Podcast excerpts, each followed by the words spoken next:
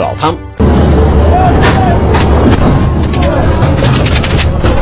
乌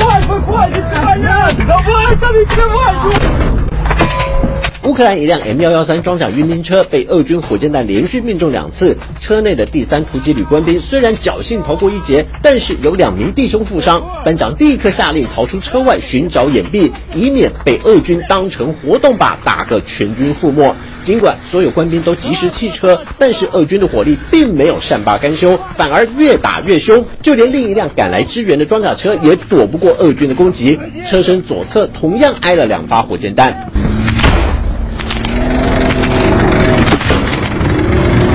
眼看友军援救失利，班长赶紧指挥没有受伤的班兵躲在装甲车后方守住阵地，并且要求另一名班兵去问问看，一辆停在战线附近的装甲车还能不能协助后送伤兵。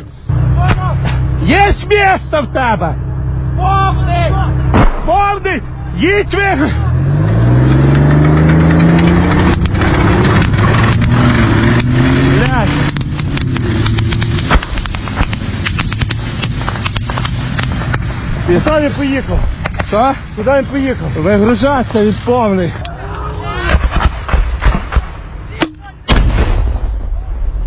这是第三突击旅近期在巴赫姆特周边的一场战役实况。尽管这支部队过往是以骁勇善战著称，但是面对重整旗鼓之后的俄军，却也陷入了苦战。不但一口气折损了两辆装甲运兵车，还有负伤的同袍需要照顾。对部队来说，这次战斗确实打得很艰苦。不仅要想办法安全转移伤员，还得带领所有班兵脱离战场。就在班长观察战场情况后，随即下令聚集在一起的班兵尽快疏散到不同的弹坑，以交互掩护的方式向后撤退。虽然说战场上的胜败乃是兵家常事，但是乌克兰军方为什么会公布战事失利的影片，却在国际间引起不同的臆测？一种看法认为，这足以证明真实的俄乌战争并不像电影情节一样，想获胜就能获胜，而是要付出惨重的代价。但是另一派的意见则是从美欧援助的现况分析，因为冻结或减少援助的传闻不绝于耳，已经让包括泽伦斯基在内的乌克兰上下都感受到西方阵营的态度出现微妙的变化。We now give away weapon systems to Ukraine, which is great, and ammunition. but not from full warehouses. We started to give away from half full or lower warehouses in Europe, and therefore the bottom of the barrel is now visible. Це буде просто війна на виснаження вже. От вона, вона і так, в принципі, а це вже буде конкретна така, коли вже не буде ніяких поставок, ні зброї, ні тих самих боєприпасів, взагалі нічого. Тут That we can go a bit longer, a bit longer, but it's not the long-term solution. So the, I, the, the big piece of this right now is that we need Congress to keep their promise, to keep the promise that they made to Ukrainians, Ukrainians about continuing that bipartisan support. We see it in both the, both chambers that there is a majority of support there, and so that's what when we talk about the long term, how we move forward, that's what we want to continue to see. Тому що всі розуміють, що Росія це великий агресор, який загрожує зараз Україні, а потім хто його знає. Сьогодні ми, завтра ви.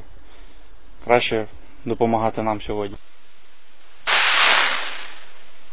不可否认，援助与否的议题经过发酵，也在前线官兵心中产生了疑问。但更麻烦的事还在后头。美国著名民调机构公布了一项对普通乌克兰人对国家前途的民调。尽管多数乌克兰人支持以战斗取得最后胜利，但是比起去年的数据，这次的调查却大幅降低了十个百分点。美国之音更为此专访了约翰霍普金斯大学教授谢尔盖拉琴科来解读这项数据。拉琴科教授表示，这代表了。乌克兰国内民众已经出现战争疲劳效应，尤其以东部和南部战区的民调数据最为明显。除了这两个地区是交战热区之外，也是伤亡最为巨大的重灾区。当地有越来越多民众期待基辅当局能够透过谈判的方式结束旷日费时的激烈战斗。另外，更有高达五成的受访者认为他们在饮食和居住方面感到无比沉重的负担。随着战事的拖延，乌克兰民众仅存的一丝希望也在加速破灭中。对应到普京下令攻击乌克兰民生基础设施的战略目标，似乎逐渐出现效果。哈佛大学甘乃迪学院前院长赖伊也指出，随着冬季降临，严寒和饥饿将会一步步消磨乌克兰民众的信心，甚至改变他们对于获得战争胜利的看法。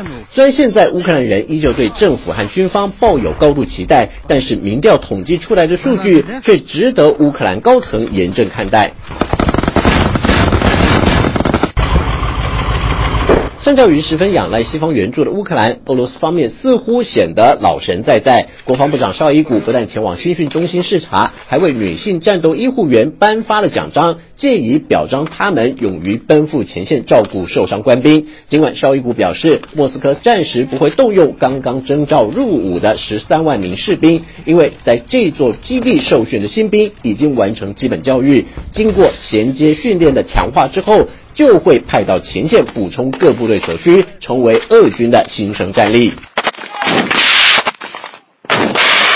此外，部分亲俄媒体也指出，从美国把扣押自伊朗的上百万发轻型武器弹药交给乌克兰部队使用来看，可见美军的供应和库存也来到了警戒线。而且，伊朗也对美方的强盗行为表示愤怒，同时在所属海域举行无人机海上侦搜演习，猎捕到一艘不明国籍的军舰出没在伊朗沿海。西方专家研判，伊朗有可能会将这批无人机交付给俄罗斯，用于乌克兰战场上。不过，伊朗则是回批西方，如果没有证据，就不要无的放矢。好了，就到这里，我们下次见。